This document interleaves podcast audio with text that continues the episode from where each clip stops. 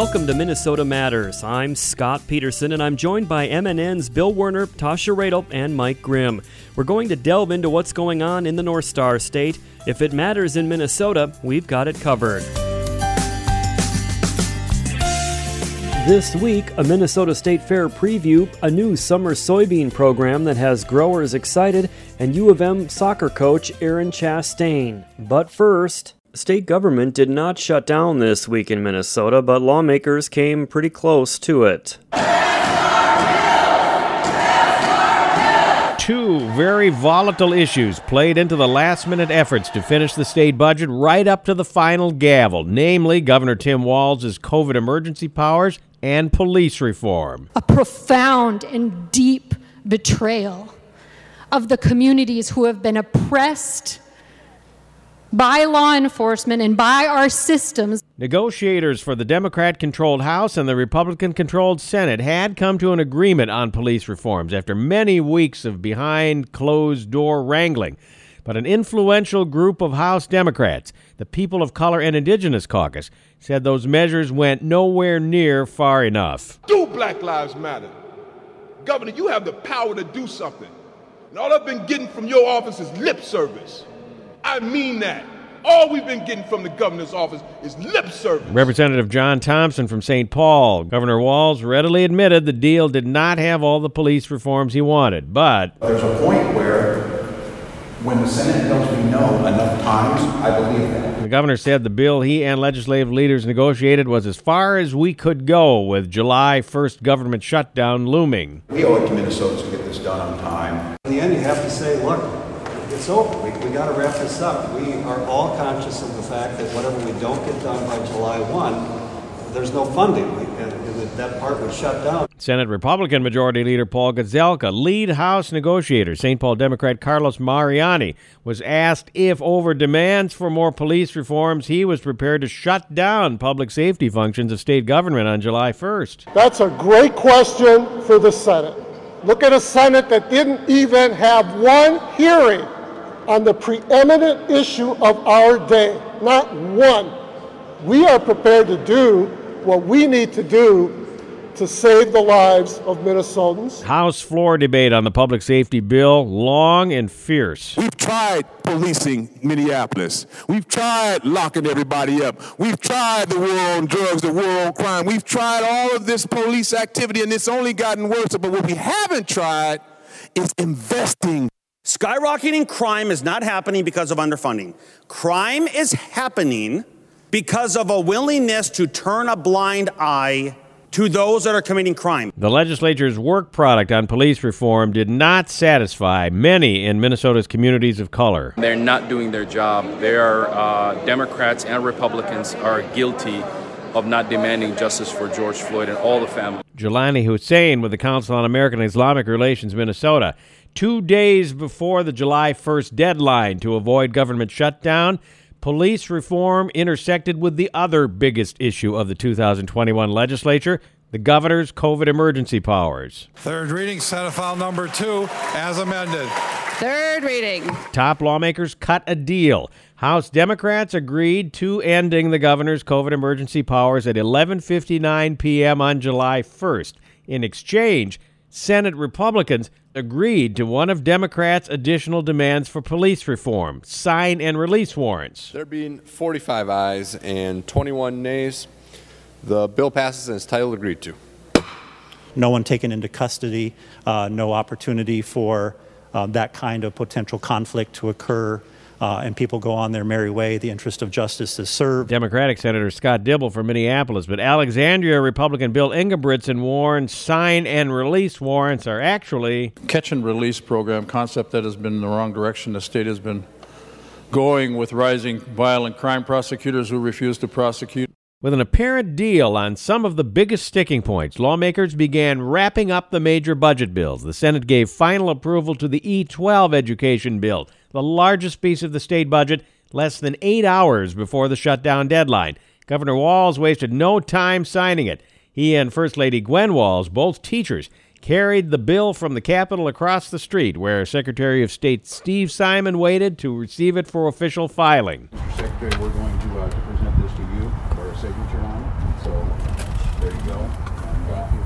Yes. Thanks so much, right. The governor said about the new E12 education budget. The way I understand it, um, moving on two decades it's been since we put this type of investment and made those focus around uh, equity. The governor signed all the remaining budget bills before the midnight deadline, avoiding partial state government shutdown. But the tax bill was a different matter. When the Republicans are saying the emergency's over, they've been saying that every week for 13 months, and like a blind squirrel, they found a nut. We are done with this. The governor had already canceled nearly all of his emergency orders, but wanted to retain authority to access federal funds, manage COVID vaccinations and testing, plus redeploy state employees and handle unemployment insurance post pandemic.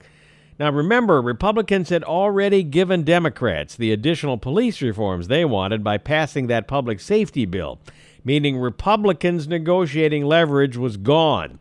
So, House Democrats put that COVID authority the governor requested in the tax cut bill that Senate Republicans badly wanted, pass the measure, and adjourn their special session, basically telling Republicans, take it or leave it. Madam Speaker, All those discussion on the motion. Please say no. The motion Madam Speaker, prevails. this is the a House debatable is motion. Adjourned. This is how we are doing things in the Minnesota House of Representatives. Members, this is please vote. disgusting. We are in a roll call. You are out of order. So, although the peacetime emergency did end, Governor Walz's emergency authority still remains in a few narrowly defined areas. Not quite the outcome that Republicans wanted. Scott? Thank you, Bill. Minnesota Matters returns after this. Minnesota Rural Electric Cooperatives. Who are we? We're your neighbors, coworkers, and friends. That's right, we live and work in the community too. Because of that, we're committed to making sure our electric services stay reliable, affordable, and safe. Throughout the state, Minnesota electric co ops work independent of each other, but with the same goal provide power to Minnesota. You have so many other things to worry about. Your electricity isn't one of them. Minnesota Rural Electric Cooperatives, bringing power to the people of Minnesota. Considering an online pharmacy? Explore BeSafeRx to find useful information and resources to help you purchase medicines safely online. A safe online pharmacy requires a doctor's prescription, has an address in the United States, has a licensed pharmacist, and is licensed by a state pharmacy board. It's best to stay away from online pharmacies that don't meet these criteria. Discover more helpful tips and resources at BeSafeRx. Go to fda.gov slash BeSafeRx. Welcome back to Minnesota Matters. State Fair officials are in full swing getting ready for the Great Minnesota Get Together, which runs August 26th through Labor Day. Tasha Radel has more. Another sign of things returning to normal after last year's State Fair was canceled due to the COVID 19 pandemic. Joining me today is Danielle Dullinger, spokeswoman for the Great Minnesota Get Together. Well, wanted to visit with you a little bit. I know uh, a lot of Minnesotans are are getting more and more uh, back into normal, and the state fair uh, is is coming up. And before we kind of dive into the the new foods, uh, this has to be pretty exciting for you that the Great Minnesota Get Together is going to happen again. Absolutely. We are thrilled after two years that we will be back at the Great Minnesota Get Back Together, is what we're calling it. Um, it was a tough year in 2020 not being able to have the fair. Completely understandable. We knew it was the right thing to do, but we are just absolutely thrilled that we can all gather in person again at, you know, Minnesota's favorite end of summer tradition. We're we're very excited. And you know, because of the pandemic and the uncertainty, have you guys been kind of just working behind the scenes, hoping that this day would come?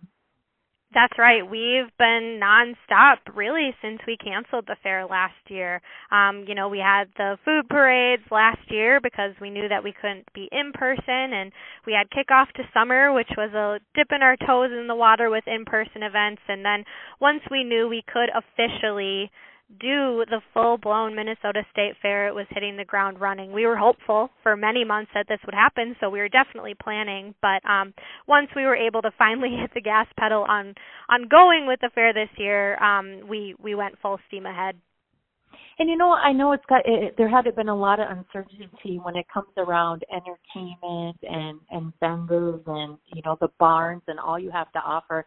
Has everyone been pretty excited on moving forward? Everyone has been very excited to move forward.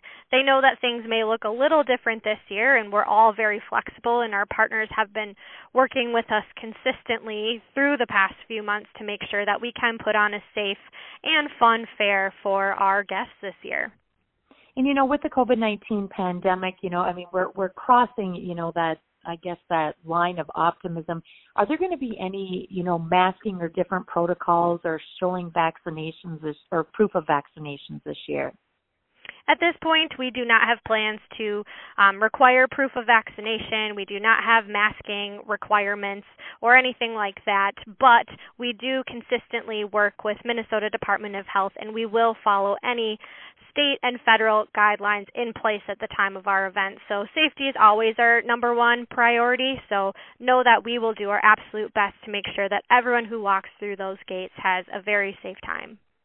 All right, and now turning to kind of the big announcement of today. Uh, this is one of my favorite days. Uh, you folks there at the fair have announced uh, the official new foods. Uh, let's talk a little bit maybe about some of the more heartier uh, foods that people can expect this year. Sure. So it is one of our favorite days of the year. We just announced our 2021 new foods that will be found at this year's Great Minnesota Get Back Together. So there truly is something for everyone, just like the fair, but some of our heartier options do include the Buffalo Chicken Dough Skit, which can be found at the Blue Barn at West End Market. It's a fluffy biscuit style donut stuffed with shredded chicken, glazed with a sweet and spicy buffalo icing, and topped with crispy bacon bits. So you do get two of those with each order. In addition, something that I'm very excited about, Hot Indian has always been a fan favorite at the fair in the Midtown Global Market booth. Um, but we are giving them their own spot this year, and they'll be there all 12 days of the fair in the food building. So that's actually called the Kerala fried chicken kachi roll, and it's marinated, battered, and fried chicken tenders wrapped in paratha with chutneys and slaw. So there's a lot of hearty options. We have some sweet options too. Um, we have the jumbo donut sundae, which is found at Fluffy's Hand Cut Donuts. They are a brand new vendor, and it's a jumbo frosted yeast raised donut available in a variety of flavors, topped with vanilla soft serve ice cream, hot fudge, and a blend of sprinkles. So good for all ages. That one is. And you know, wanted to talk to you too. I know, uh, you know, especially during those hot summer days, uh, the folks like to get out and enjoy some other uh, drink options. And one that really stood out to me today was the cucumber jalapeno limeade. Can you tell us a little bit about that? Absolutely. Farmers Union Coffee Shop always has something fun and exciting each year, and this year is no different. They concocted the cucumber jalapeno limeade, which is limeade, made with juiced Minnesota grown cucumbers and jalapeno ser- syrup served with a cucumber slice. So, um, little sweet, little sour, little spicy. I think it's going to be very refreshing at those hot days at the Minnesota State Fair. And then, you know, for uh, folks that you know like to go out and try the different beers, was there anything that stuck out in your mind when it came to that? So we didn't quite announce our new beers yet, but we will very soon in the coming weeks. Um, so we do have those alcoholic beverages, but I am excited that we have some non-alcoholic beverages that we did announce with our new foods announcement today. So Summer Lakes Beverage is a new vendor as well, and they have three brand new gluten-free vegan state fair exclusive mocktails. So you know, they include citrus juices, sparkling water, zest, lemonade, lavender, all different types of flavors, three brand new drinks that are non alcoholic. And then Danielle, uh, you know, for me, I like to go to the fair for some of those uh, traditional on the uh, goodies, and I'm assuming that those are, you know, fan favorites, and they're going to be around again this year. Absolutely. We are going to have our classics. You're going to have your Pronto Pups. You're going to have your corn dogs. You're going to have your pickle on a stick. You're going to have your Sweet Martha's cookies. Um, but a brand new one that I'm excited that is on a stick is actually called the Chori Pop. And that is by another brand new vendor, Andy's Garage at Midtown Global Market. So it's actually chorizo by the Herbivorous Butcher. So that means it is all vegan. It's dipped in a classic corn dog batter, deep fried on a stick, which is classic at the fair, with choice of avocado salsa or mole sauce drizzled on top or on the side, served with Mexican barbecue chips. So, again, I really think there's something for everyone, regardless of your dietary needs. I'm just excited that after two years, we finally have some new foods to announce. For more information on the State Fair, head to mnstatefair.org. Back to you, Scott. Thank you, Tasha. Minnesota Matters will return after this.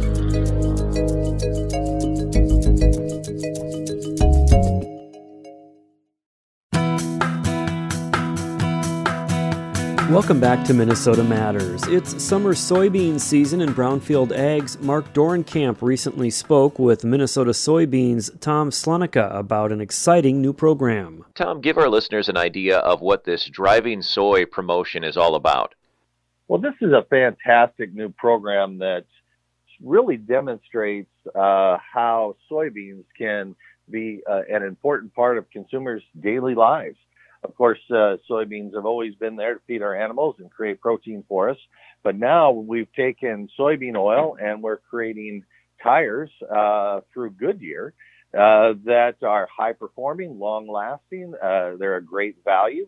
And uh, it really makes both an environmental statement as well as a safety statement because these are top of the line tires that uh, everybody should want to drive on. We've talked many times about finding new uses for soybeans, and this is a, a pretty exciting opportunity, it seems like. Well, these tires are made with 100% soybean oil, and, and it roughly takes uh, one bushel of soybean to produce a set of tires. Uh, so you can think about how many cars you're driving down the road, and, and as far as creating demand for our product raised here at home, it's it's a great use. Um, these tires are recyclable in in the fact that they are made from soybean oil, um, and so it's great for the environment. And you know these tires also because they're made from soybean oil, they're a little more supple, so they grab the road. Uh, they say softer in the wintertime, so their performance rating is is quite high. With driving soy, you're giving communities across the state an opportunity to support local law enforcement. How how's the program work?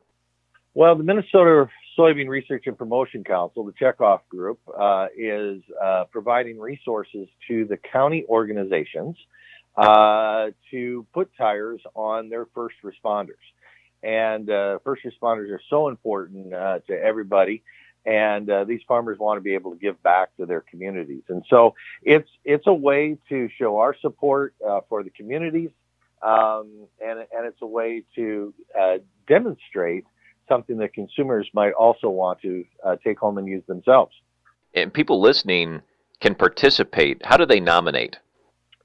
So uh, the the entire program is uh, at at our website uh, mnsoybean.com, and uh, uh, you can go there and learn more about it, or you can reach out to your local county corn and soybean board. Uh, they also have have the all the information on how the program works.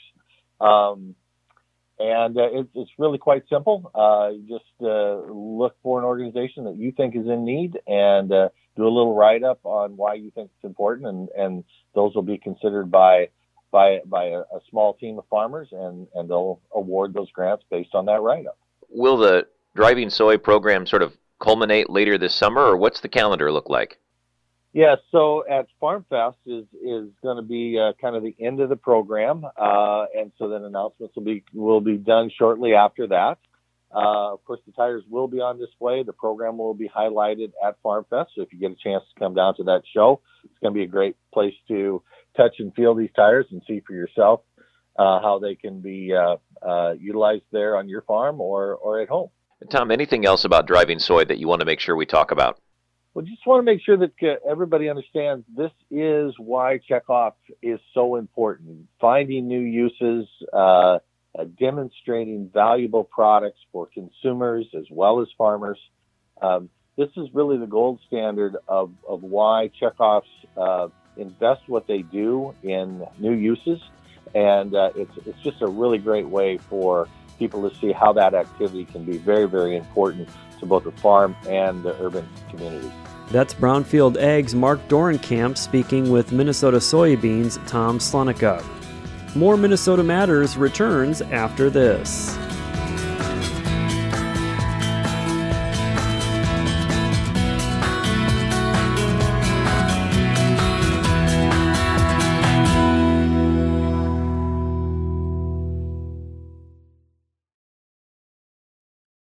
Unexpected reactions to smart financial decisions brought to you by feedthepig.org. Well, I finally did it. I opened a 401k. So you're giving up? Just like that? Giving up on what? I'm getting an inheritance from a distant relative. Don't you think if there were a billionaire in the family, we'd know about it by now? Listen to me. We are one phone call away from riding horses on our own private polo grounds. One call from christening yachts, having a butler, using summer as a verb. How do you figure? Look, everyone's got a rich uncle somewhere. It's statistics. So the best thing you can do is just prepare for the inevitable. Right, which is why I thought maybe it would be smart to take control of my finances. You know, start using a budget, get out of debt, set some retirement goals. Budgets? Debt? You watch your mouth. Retirement shouldn't be a goal for us. It should be a way of life. When it comes to financial stability, don't get left behind. Get tools and tips for saving at feedthepig.org. This message brought to you by the American Institute of CPAs and the Ad Council. Welcome back to Minnesota Matters. The new women's soccer coach at the U of M is now completing her third week on the job and says things are going well. Erin Chastain is a Twin Cities native who was an all Big Ten selection for the Gophers in both 1995 and 96. She came to Minnesota to take over as head coach after a 14 year stint at DePaul, where she won the Big East Championship in 2014. MNN Sports Director Mike Grimm spoke with Chastain about her transition to Minnesota and her famous last name. I'm really excited to be here, excited for the season to kick off in August, and it's a really special moment for me and my family. What has the last uh, handful of weeks been like for you and your family? It's been a whirlwind. You know, the interview process felt like it went really slow, and now that this happened, it's like, oh my gosh, full speed ahead. So I think it's a really exciting time. Um, this, as I've, I've said multiple times, is a dream opportunity for me. So I think everyone's making me feel right at home. You are from Minnesota, from the Twin Cities, uh, played soccer here at the University of Minnesota, basically back in, in the infancy of the program. And uh, you think about how women's soccer has advanced over the years, and we'll talk more about that in depth because you have some family ties to some of the big moments in soccer. Um, what, what, what is it like to be back uh, coaching now at a place where you played and, and helped build? Yeah, I mean, it feels surreal, really. I, I think um, to see the stadium and to see the facilities that the University of Minnesota now has that weren't here when I was here, we played across the street, um, it's just incredible. I, I think the support that prospective student athletes and our current team have, it, it goes above and beyond, and really the student athlete experience is second to none. So I think to be here and to be leading this team of young women is just a, a dream come true. Tell us a little about your background. I have two daughters, 10 and 12, Harper and Brooklyn, and then my husband, Chad. And so that should be a pretty easy transition for us. Minnesota is super familiar. My whole family still lives in Minnesota, so I have I have three brothers, my parents, and they're all still local. So I think that makes everything really smooth in transition for us to get back here. And I know they're ready to come out to ELR and, and support the team and program, and they'll probably be our biggest fans. and you have uh, ample coaching experience, obviously coming from DePaul, where you won Big East championships.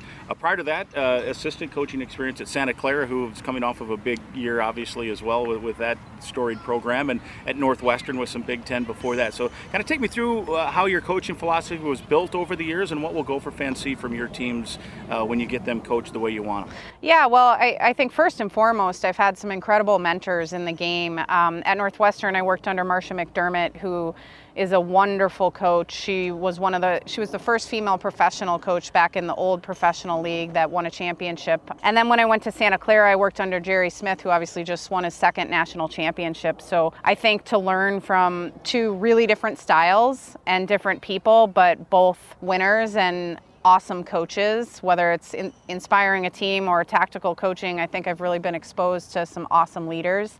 Um, and then to be able to use that and have my own style um, at DePaul, leading my own program has been has been really awesome for me. So I think taking from some different experiences and and being able to really delve into my philosophy, which is you know, obviously just to build wonderful leaders on and off the field, to get teams to reach their potential, and to win Big Ten championships. Is your style, would you say, more offensive oriented, defensive oriented, a nice combination, or, or how would you say? It's probably a combination, and I think I'll really evaluate this current group and see what style is going to suit the personnel the best. But I think it's fun to play an attacking style, so that's certainly we'd like to score a lot of goals, celebrate a lot of goals, and, and I look forward to doing that on this field. All right, so we hear the name Chastain. So when you're talking soccer and specific women's soccer, you have to say, geez, I wonder if there's any relation to, to Brandi Chastain. And in this case, uh, there is a pretty close connection. Tell us about that. Yeah, well, Brandi's obviously my sister in law. She's been also a wonderful mentor for me. Obviously, when you can achieve at that level, and that takes a certain level of talent and mental fortitude and commitment. And so to see her through some of her journeys through the Olympics and World Cup has been really exciting for me. Obviously, I didn't know her in 99 when she had her really big moment for women's soccer, but I know I watched that. And so I think now to have watched that and know that I can call her up for advice or um, she'll come out and support the team, I think is huge for, for me and for my family. And we're really proud of Brandi. I, th- I think she was a pioneer um, in women's soccer and she was really accessible. And I think that's such a great quality to have as, as a famous soccer player where you know young kids can say sign my piece of paper sign my ball and, and they're really accessible so i think she set a, a nice bar for that and you think about that moment i mean how important in the history of women's soccer particularly american women's soccer in terms of the growth i mean obviously winning the world cup was big in, in uh, on us soil but from that point I'm sure you're seeing the, the, the results, coaching kids who probably either watch that or see the replay and have gotten interested in soccer. Yeah, and, and really soccer's exploded, and I think that's a big reason why, just like you said. Um, you know, you're seeing now the U.S. national team games sell out.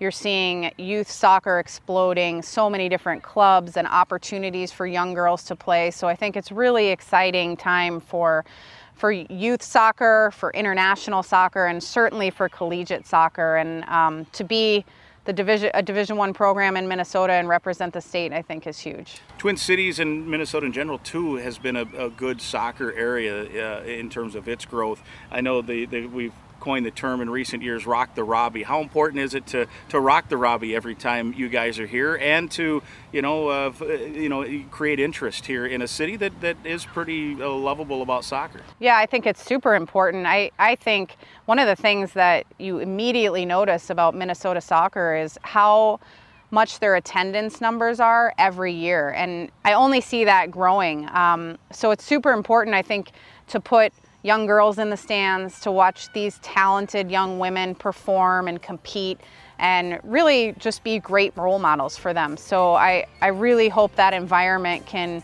can be what it is and even more. That's new Gopher women's soccer coach Erin Chastain and MNN sports director Mike Grimm.